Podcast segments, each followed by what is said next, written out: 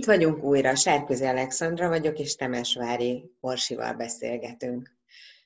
A legutóbbi beszélgetésünket egy olyan kérdéssel zártuk, amelyre muszáj visszatérni, Orsi. Ha emlékszel, ráadásul te vetetted fel, vagy te vezetted be, hogy a kérdés a balesetek kapcsán merült fel, de rájöttünk, hogy egyértelműen aktuális a jelenlegi ebben a Covid okozta helyzetünkben is. De az volt a kérdés, hogy visszakaphatom-e az életemet egy baleset után, lehet-e ugyanolyan az élet, vagy én egyáltalán milyen leszek egy baleset után, vagy egy trauma után, és abszolút párhuzam vonható a mostani veszélyhelyzet, pandémia, karantén okán, hiszen éppen egy évvel ezelőtt hirdettek veszélyhelyzetet a koronavírus miatt, akkor másfél hónapos karanténba kerültünk, és én emlékszem, ha saját magam emlékeiből merítkezem, de azt hiszem ez általános lehetett, hogy mennyire sokkolt bennünket a hír, a szigorítások, a bezárások. Nem tudtuk, hogy mi ez a vírus, mi lesz ebből, meddig fog tartani. Ültünk a négy fal között, vártuk, számoltuk a napokat, próbáltunk napról napra túlélni, na, még itt van ez a túlélés is, ugye, ami megint csak a balesettel kapcsolódik, és aztán elmunkba se gondoltuk volna, legalábbis én lehet, hogy voltak olyan szakemberek, akik már tudták, de nem gondoltuk volna, hogy egy év múlva még mindig velünk lesz a vírus, még mindig bizonytalanságba tart minket, félelembe tart bennünket, és egy éve nyomaz bennünket ez a helyzet, és vagyunk érzelmi és mentális nyomás alatt, és amíg normálisan éltük az életünket, bele se gondoltunk, hogy egy járvány, egy világjárvány és a hozzá kapcsolódó intézkedések is traumát okozhatnak, sőt a posztraumás stressz hatás is felbukkan. Szóval itt vagyunk mi a Traumaambulancia Egyesület,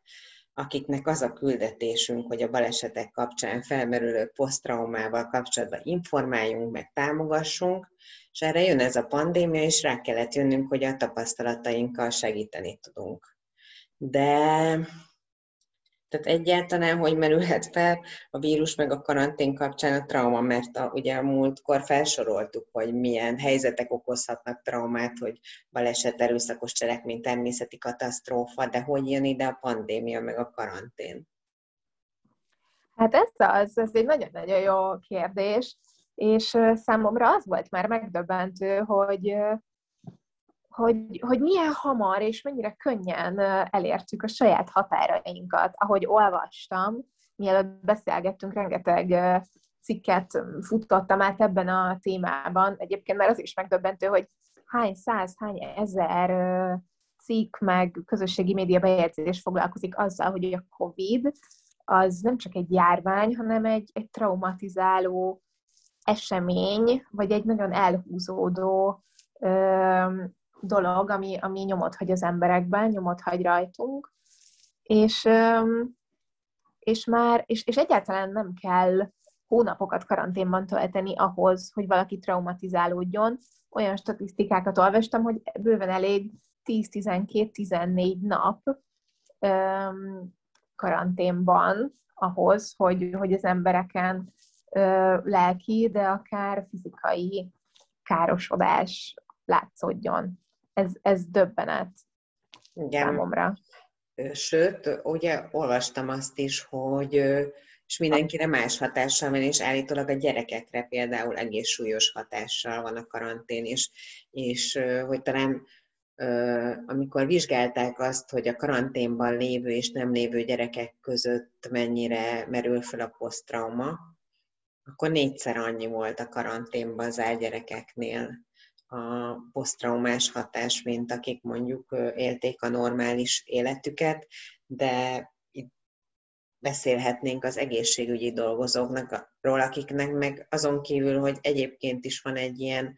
karanténhelyzet, de nekik nincs is más választásuk, mert helyt kell, helyt, helyt kell állni a frontvonalban is, és még talán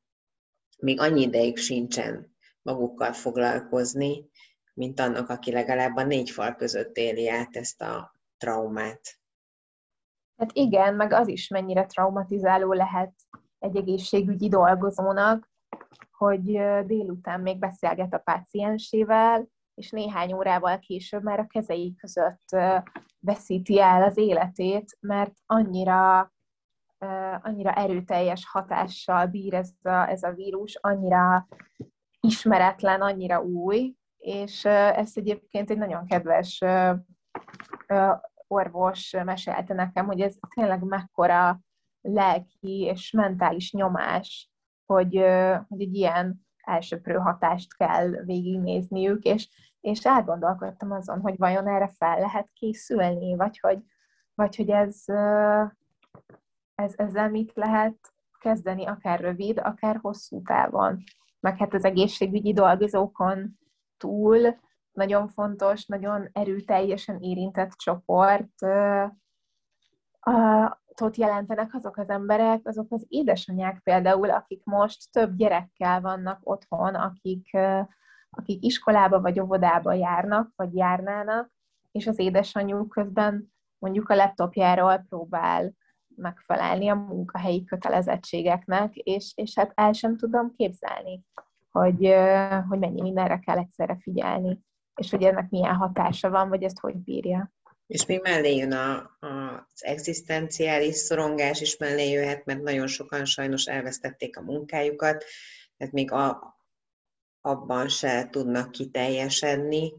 és még ez külön nyomasztja őket. Illetve én még olvastam arról, egyrészt olvastam arról, hogy, hogy ezt már vizsgálták egyébként a járványok hatásait a H1, H, H1N1 és a SARS járvány kapcsán is, de most ez egy olyan világjárvány tényleg, ami, ami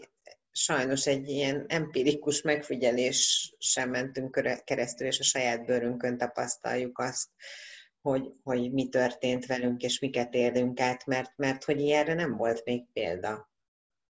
és egyszerűen ezt csak arra tudjuk felhasználni, hogy most már majd fogjuk tudni, vagy tanulhatunk a mostani tapasztalatainkból, hogy, hogy mit kell csinálni ilyen helyzetben, sőt, hát egyáltalán kérdés az, hogy kinek mik a tünetei, és mi, mihez kezd magával ezzel a helyzetben. Mert egyébként meg az is érdekessége ennek a traumának, hogy ezt tömegesen éljük át. Mert nem is tudom, hogy van-e egyáltalán olyan ember, aki ki tudja magát, kívül tudja helyezni magát ezen, vagy, vagy nem, éren, nem érinti negatívan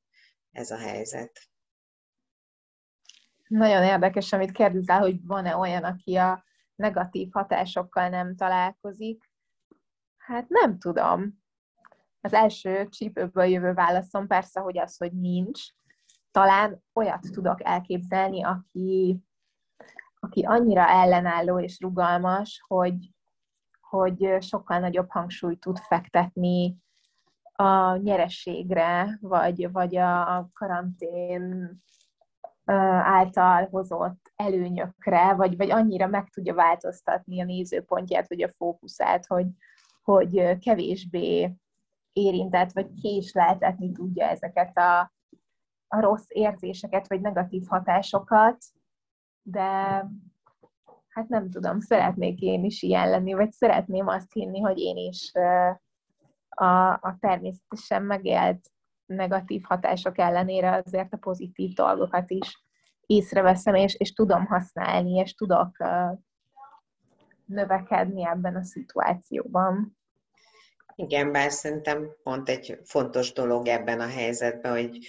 én, én mondom ezt, aki egy pozitív embernek tartom magamat, hogy ne prédikáljunk tényleg arról, hogy pozitívnak kell lenni, és meg kell oldani, és többi, mert ez az a helyzet, amikor tényleg be kell látni, hogy, hogy hullámvasút az élet, és egyszer fent, egyszer lent, de és vannak nehezebb, könnyebb időszakok, de az biztos, hogy krízis helyzetben megoldáscentrikusan kell gondolkodni, ráadásul egy olyan helyzetben vagyunk, amire nem nagyon van ráhatásunk. És fontos kérdés az, hogy, hogy na ebben a helyzetben, ebben a helyzetben mihez kezdhetünk. Igen, és milyen érzéseink vannak. Igen, rátapintottál a legfontosabb tünetre szerintem erre a kontrollvesztettségre, meg arra, hogy, hogy nem tudjuk irányításunk alá vonni ezeket a dolgokat, és És számomra egyébként ez a leg, legijesztőbb, és a leg, legborzasztóbb, vagy ezt a legnehezebb így, így, így, így elengednem. És nem tudom, mi a válasz, mit kell csinálni ilyenkor? Vagy ki fogja megmondani, hogy mit csináljunk? Az biztos, mert az előbb, ahogy mondtad, a, az érzések ugye följöttek, hogy, hogy az érzéseket nem, nem kell és nem is lehet elnyomni, és, és biztos, hogy ez az egyik megoldás, hogyha ha teret adunk az érzéseink megélésének, akkor is, hogyha ha ez negatívnak tűnik, mert, mert mi jellemző, vagy mit éreztünk ebben az időszakban, vagy úgy érzünk, jöhet a dű, a harag, pont a tehetetlenségünk miatt, de pont a dű például az, amiről azt mondják, hogy hát meg talán mindenkinek van olyan tapasztalata, hogy, hogy na, nagyon dühös volt, és a dűből azt mondta, hogy na most aztán megmutatom, és megcsinálom azért is, és, és, és pont ez, tehát, hogy a dű egyszerűen akkora energiákat tud mozgatni az emberben, hogy tessék, már át is lehet akár for, fordítani, hogy ebből, ebből pozitív irányba induljunk el, vagy, vagy nyugodtan szerintem, tehát, hogy tehetetlenség, dű, frusztráció, bizonytalanság, nem is tudom még milyen érzé, haragot mondtam, demotivált lehet az ember, a bizonytalanság, a szorongás, hiszen aggódunk, már türelmetlenek is vagyunk, és biztos, hogy, hogy kell az, hogy, hogy nem, nem hagyjuk azt, hogy eluralkod, eluralkodnak ezek az érzések rajtunk, de ehhez pedig kellenek azért technikák, például nekem nagyon bevált, és talán már emlegettem a, a múlt alkalommal is a hála kérdést, mert nekem az nagyon sokat segít, amikor átgondolom azt, eleve hálás típus vagyok, és, uh-huh. és nagyon jó az, amikor az ember átgondolja, hogy, hogy nem is volt olyan rossz a napom, mert ez meg az történt velem, ami jó, amiért hálás lehetek, és ha ezt mondjuk akár reggel este megteszem, vagy átgondolom, nekem az, az, az ad egy pluszt a napomhoz, és rájövök arra, hogy nem hagyom annyira, hogy akkor a negatív érzések eluralkodjanak rajtam. Neked van bármi ilyesmi, Orsi? Um, igen, én is próbálkoztam ezzel a hála gyakorlattal, és volt időszak, amikor, amikor le is írtam dolgokat, hogy mik azok, amikért abszolút hálás vagyok, csak mindig azt éreztem, hogy ez annyira annyira egyszerű, és hogy biztos valami nagyon nagy dologra kell itt gondolni, valami világmegváltó dologért kell hálásnak lennem, nem csak azért, hogy, hogy megihatom nyugiban a reggeli kávémat, vagy, vagy van étel előttem az asztalon, Um, és aztán rájöttem, hogy nem, nem kell megfelelni és semminek, bármi lehet az, ami hálára adok ott. Viszont ez eszembe juttatja, hogy, hogy mi van azokkal az emberekkel, akik nem tudnak ennyire tudatosak lenni, akik, vagy akik azt érzik, hogy hát éppen elveszítem a munkámat, éppen nincs miért felkelnem ma reggel, mert tegnap rúgtak ki, mert bezárt a munkahelyem, vagy, vagy csődbe ment a vállalkozásom, és nem tudok miért hálásnak lenni. Engem igazából ez rémít meg, hogy, hogy, hogy ezekben a helyzetekben mit tennék. Mármint persze átéltem én is egy elég kilátástalannak tűnő helyzetet, amiből szépen lassan építgettem magam, és mindenki kérdezi, hogy hogyan húztam ki saját magamat a gödörből, de hogy erre annyira nehéz valami módszertant adni. Nem is tudom, hogy lehet-e. Inkább csak egy attitűdöt, vagy valami szemléletet. Az egyik, ami, ami szerint nekem eszembe jut, az a közösség és a, a körülöttünk lévő emberek. Bár az is érdekes, hogy pont tegnap este olvastam egy könyvet, és az volt benne leírva, amit pedig egyébként meg átéltem már többször, mert repülőn utazva az ember találkozik vele, hogy, hogy amikor ugye oktatnak, a, vagy mutatja a stewardess, hogy mi a teendőt, hogyha a repülő zuhanni kezd, akkor azt mondják neked, hogy először magadra ragd az oxigén maszkot, hiába, tehát ha van gyerek vagy bárki körülötted, először magadon segíts, hogy aztán mhm. másokon tudj segíteni. És, és igazából ez a kulcsa, hogy az ember engedje meg magának egyébként azt is most, amiről beszéltünk, a, és legyen megértő a saját helyzetével, ha máshogy nem megy, akkor tényleg akár, akár csak figyeljen magára, hagyjon magának időt csöndbe lenni, átgondolni a, a helyzetét, azt, hogy, hogy hova lépne innen tovább, milyen céljai vannak, mik kellenek ahhoz, hogy elérje a céljait, céljait. És ez csak egy plusz jó dolog, ami egyébként azt tapasztalatom, az a tapasztalatom, hogy ez ennek a pandémiának egy nagy-nagy hozadéka, hogy az emberek empatikusabbak lettek, és összetartók, és,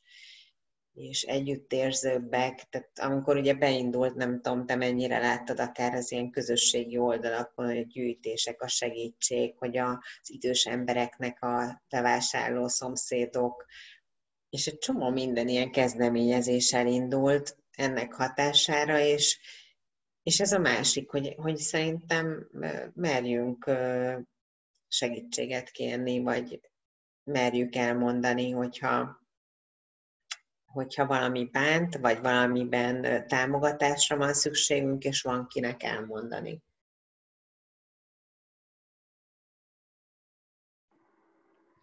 Hát igen, pont most mielőtt elkezdtünk beszélgetni, néztem egy videót ezzel kapcsolatban, a, a magányról, vagy erről az egyedül létről, és, és egy tök jó szemléletet adott, mert, mert az volt benne, hogy igen, persze, most izolálva vagyunk egymástól fizikailag, de ettől függetlenül együtt megyünk keresztül ezeken a dolgokon.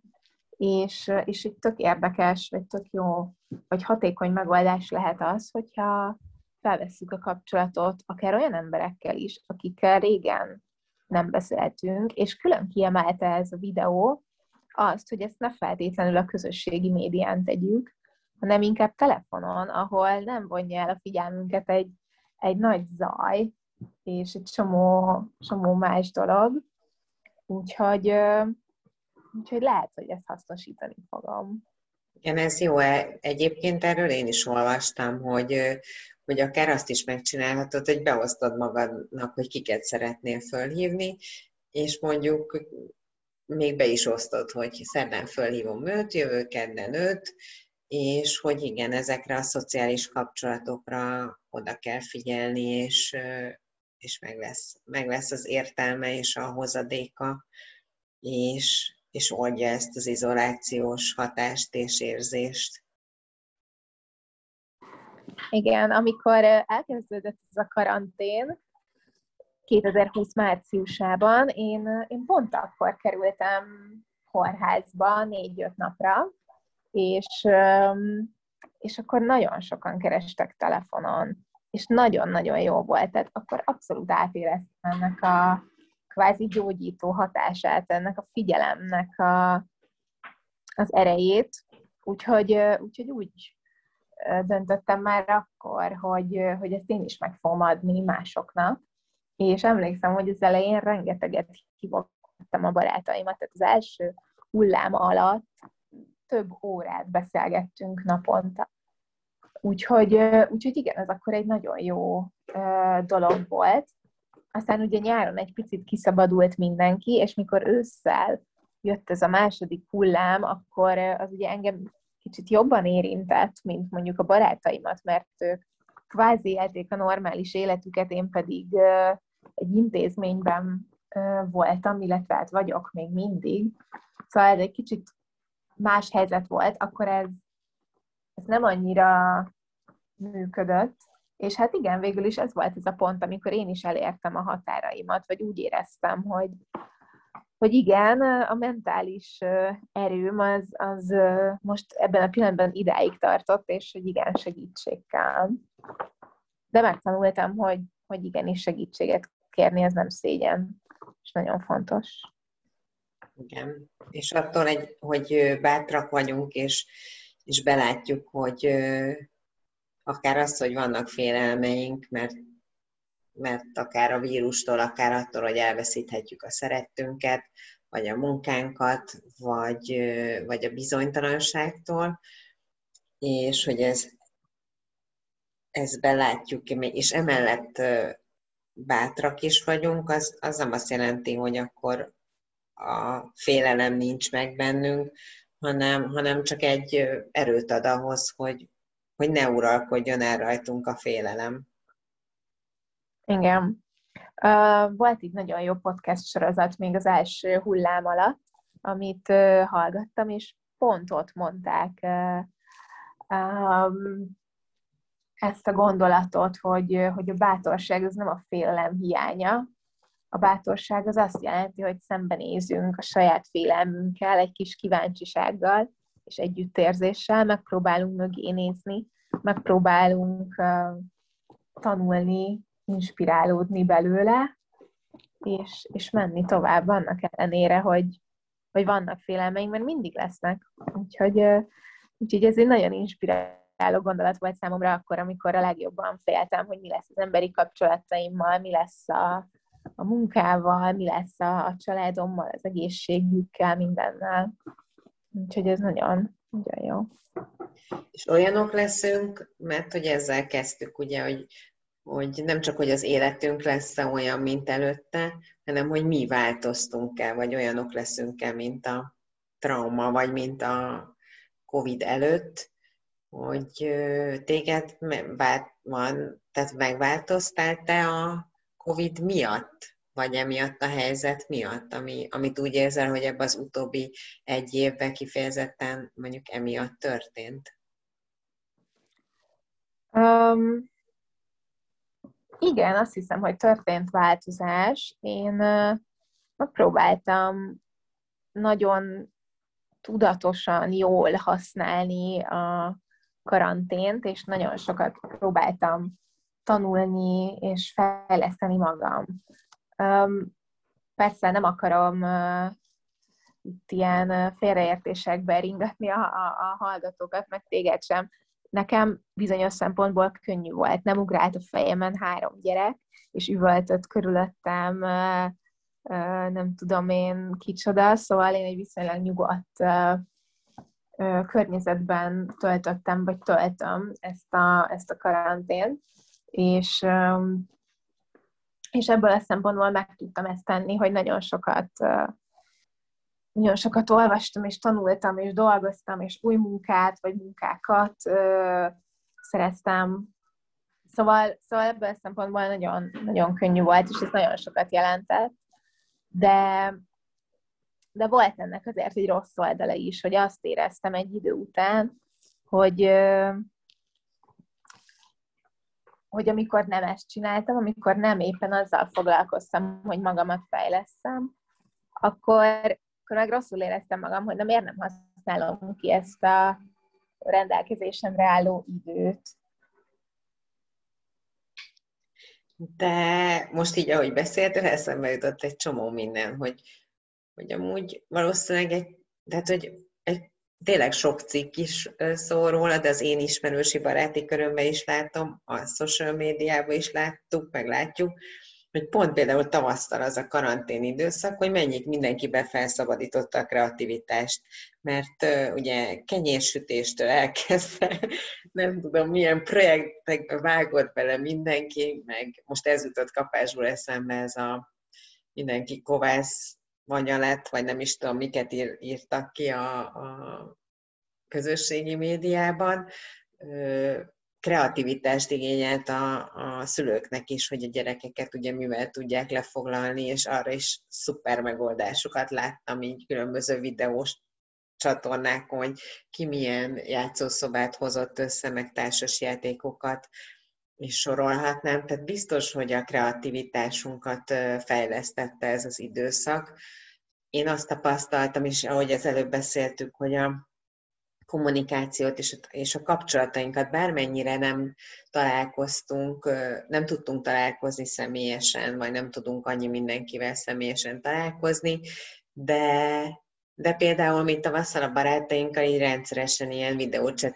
és ugyanúgy így megrendeztük, mint hogyha találkoznánk, és akkor akár egy bort kóstoltunk, vagy különböző tematikákkal szórakoztattuk magunkat, és, és bár hiányzott az a testi közelség, de, de hát ezt is élveztük így ebben a formában, és újdonság volt, és, és nagyon jó az, hogy az ember, én, én is megkérdezem a házunkba is, a, sokkal inkább megállok a idősebb szomszédokkal beszélgetni, felajánlottuk, hogy segítünk, hogyha kell bármiben, és ezek jó dolgok. Fejlődött az online világ, hát most nem tudom, mert körülöttem nincsen, vagy vannak körülöttem olyanok, akik próbálkoznak ezzel az online oktatással, és kik kevesebb, nagyobb sikerrel, de biztos, hogy ezek is fejlődtek, hiszen ahhoz, hogy működjön ez az online oktatás, ott is a pedagógusoktól is nagyon nagy kreativitást igényelt. Úgyhogy biztos, hogy vannak ennek az időszaknak nagyon komoly hozadékai, nekem egy nagy felismerés az is, hogy szűrjem a híreket, tehát nem szabad elveszni. Igen, ez nekem is nyomasztó helyzetbe a különböző hírportálok, nem beszélve arról, hogy mindenki az elején ugye boldog és boldogtalan is erről osztott meg cikkeket, pro, kontra, az kiborító volt egyszerűen, és, és ez a felelős hírfogyasztás szerintem szintén nagyon fontos. Fontos az, hogy az ember keretek közé próbálta szabni az életét, hiszen még karanténban is, főleg azok, akik tényleg gyerekekkel voltak otthon, vagy vannak otthon, a, a napirend nagyon fontos, és, és azt mondják a szakemberek, hogyha megvan a napi rended, és, és keretek közé tehát ezek a keretek megvannak az életedben, az már nem engedi azt, hogy, hogy akkor szétcsusszon a dolog, és ez a, a lelki életedre is hatással van. Most ezek jutottak eszembe, így, hogy mit hozott ki belőlünk ez a járvány, és bármennyire is türelmetlenek vagyunk, és már nagyon unjuk, mégis azt gondolom, hogy egész jó bírtuk türelemmel, úgy mindannyian. De egy éve szerintem a fogadásokat lehetett volna kötni tavaly márciusban, hogy az emberek ezt meddig bírják, és hogyan, senki nem gondolta volna, hogy, hogy ez így lesz. Hát igen, ez egy jogos dolog, és tök jó, hogy ezt ennyire pozitívan látod, és igyekszem, igyekszem én is elfogadó lenni, mondhatjuk ezt így, hogy igen, azt nézni, vagy arra fókuszálni, hogy, hogy ez a ez a jelen, ez, ez csak egy, egy ugródeszka ahhoz, hogy, hogy majd a jövőben egy kicsit, kicsit jobban éljünk, vagy máshogy éljünk. De még az eredeti kérdésre visszatérve, én úgy érzem, hogy, hogy már nem tudunk ugyanolyanok lenni, mert annyira erősen hatott ránk ez a dolog, és pozitívan is hatott, és negatívan is hatott, és mindennek a, az összegzéséből majd talán kijön valami, ami, ami valami új lesz, valami más lesz, de akkor az lesz a, a valóságunk, az lesz a normális, egy új világ, és, és egyébként, ha valamit tanított ez a karantén, akkor például az, hogy egyébként az ember csak rugalmas tud lenni. Csak sokszor nem is gondoljuk, hogy mennyi erőnk van mindehez. Tehát, hogyha amíg nem találkozol egy nehéz helyzettel, egy traumával, addig nem tudod, hogy egyébként fogsz majd tudni reagálni erre. És ezzel kapcsolatban eszembe jut egy tök fontos kérdés, amit az ilyen balesetekkel, mindenféle nehézséggel kapcsolatban felszoktam tenni, hipotetikusan, hogy, hogy vajon az ember olyan helyzeteket kap az élettől, amit elbír, vagy kap random helyzeteket, és ahhoz hozzá erősödik soha nem tudom eldönteni, nem tudom, hogy hol van az igazság. Te mit gondolsz? Van erre válasz? Nagyon jó, jó kérdés. Én fatalista vagyok, úgyhogy azért inkább arra gondolok, hogy ezt úgy kapjuk, nem véletlenül, hogy erősödjön. Ez is egy ilyen evolúciós dolog lehet, ha. Hogy megkapjuk a feladatot, és hogyha magunktól nem vagyunk képesek áttolni magunkat egy-egy akadályon, akkor hoznak valami olyan erőt, hogy rá legyél szorítva, hogy lép meg. Hát én, én talán ebben hiszek, és, és én így, ezt szerint figyelem a világot is, és szeretem ezeket. Jó, nem, nem az ennyire extrém helyzetre nem fizettem volna be magamtól, de, de én nagyon remélem, hogy, hogy amikor túl leszünk rajta, és az jutott még eszembe, hogy ami velünk lesz sokáig, legalábbis velem biztosan, mert ezt egész nyáron éreztem, bármennyire is szabad, szabadon voltunk nyáron, ahhoz képest, ami tavasszal volt, hogy, hogy bizonytalanság, hogy nem, nem tudom, hogy elhihetem azt, hogy akkor most vége van, és tervezhetek, és jobb lesz, és, és megyünk előre, és, és nem lesz többet ijedni, és ez, ez szerintem nagyon-nagyon sokáig velünk lesz ez az érzés, ez, ez a,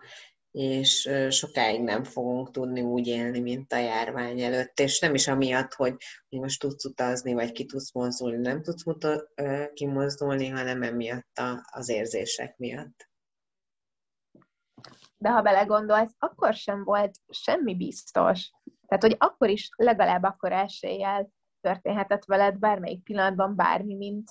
mint most. Hát erre én vagyok példa, tehát hogy nem kell világjárvány ahhoz, hogy, hogy összeomoljon az, amit olyan nagyon biztosnak hittünk. De értem persze, hogy, hogy mire, mire gondolsz, csak ez így eszembe jutott, hogy,